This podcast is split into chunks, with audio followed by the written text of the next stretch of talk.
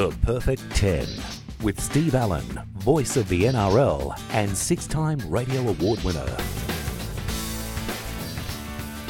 Yeah, welcome to the first edition of the Perfect 10 in 2019. We've had an extended break at the Perfect 10, but due to overwhelming demand, we're back.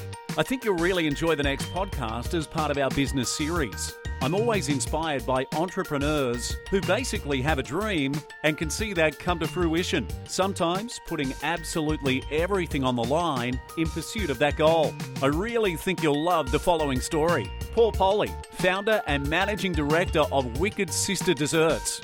It's an incredible success story, but it all started as a one man operation in Bankstown, New South Wales.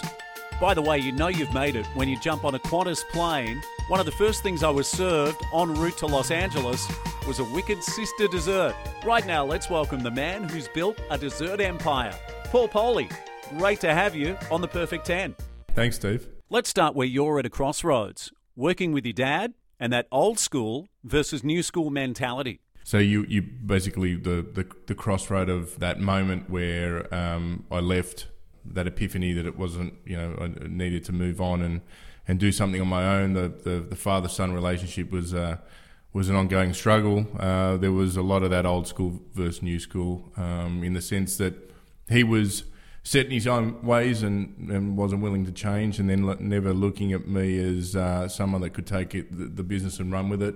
Uh, I would always be his little boy, and he'd uh, he'd let, let me know that every day. But um, it did come to the point where um, uh, the relationship had turned toxic. I didn't like going to work anymore, uh, and it wasn't fun. So I took basically left and took a year off trying to work out what I was going to do. What was the family business? Um, antipasto, so um, filled olives, marinated olives, char grilled eggplant, semi dried tomatoes, all the good stuff. You mentioned the word epiphany. That's a powerful word and a powerful moment for anyone. Tell us more. It was more of a slap in the face than an epiphany, and, and literally a slap in the face. Uh, it was a, a, moment that I realised that you know this was never going to get anywhere. Working working in that business in, in that environment, and it was um, you know it was uh, it was sad to see uh, a relationship turn the way it did. It stopped being about business and it became very personal. So for me, it was it was just time. How old are you at the time? Oh, mate, I think I was 25, 26 you know, Dad took me on board and it was exciting. Um, he was importing olives and, and oil from Greece. Uh, and then uh, when I got involved in the business, we started value adding uh, the products that he was importing, and it was it was exciting to start playing with different flavors and recipes and marinates and f- filling olives with all sorts of different things. It was uh, it was really good. Apart from your dad, was there someone in the family, maybe a grandparent, who was a phenomenal chef? No, no. So my father uh, was an entrepreneur. He came to Australia at the, the age of nine. Started working at the age of 12. Got involved in the rag trade.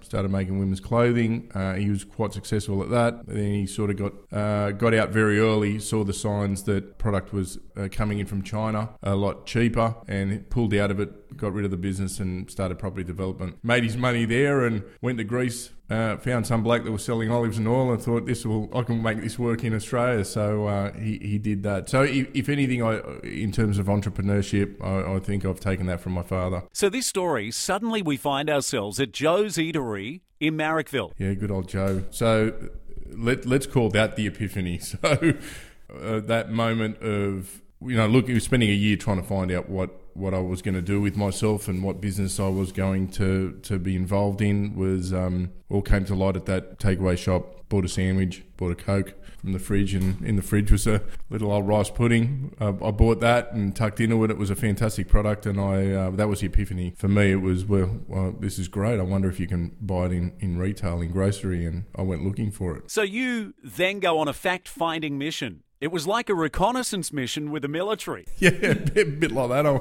ready to jump in and go to war. Uh, I um I did. I, I, I went to um, to Coles and Woolworths. Um, um, back then there was Franklin's. Um, looking for something similar in in the chilled area. Uh, it, it, wasn't there. It didn't exist. So um, I thought to myself, I'm going to give this a crack, and uh, literally in, in invested in a little uh, plant uh, in Bankstown, and that's where Wicked Sister began. So during this period, you also go to your family and friends and you get them to be taste testers.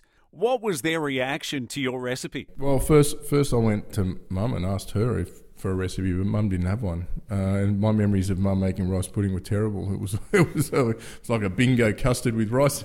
So yeah, she couldn't help me there, but I, I worked on recipes, and when I thought it was right, I um you know I got the team, friends, and family to come in and taste the, the product before I was ready to present it to, to the majors. I called it a plant before; it was it was really a room. It was a it was a room um, with a kitchen sink, uh, a milk crate, and a gas burner, a pot. That's all I could afford then. I, I spent all my money setting up, you know, food grade floors and the, and the proper drainage and, and yeah, quickly ran out of money. And it was, uh, if I if I can think back, uh, times of the phone ringing, having to race upstairs into the phone, and then I've burnt it. I've got to start again. And doing it by hand is um, is not fun. It's uh, you've actually got to stand there and stir, stir consistently. Don't know how I made it through, mate, but I but I did you know, people thought I was a lunatic. I was, uh, you know, betting my last dollar on a rice pudding. You know, if, if someone said that to me 20 years ago, I'd be saying, mate, you got rocks in your head. But um, I, I, suppose when you've got nothing else to sort of fall back on,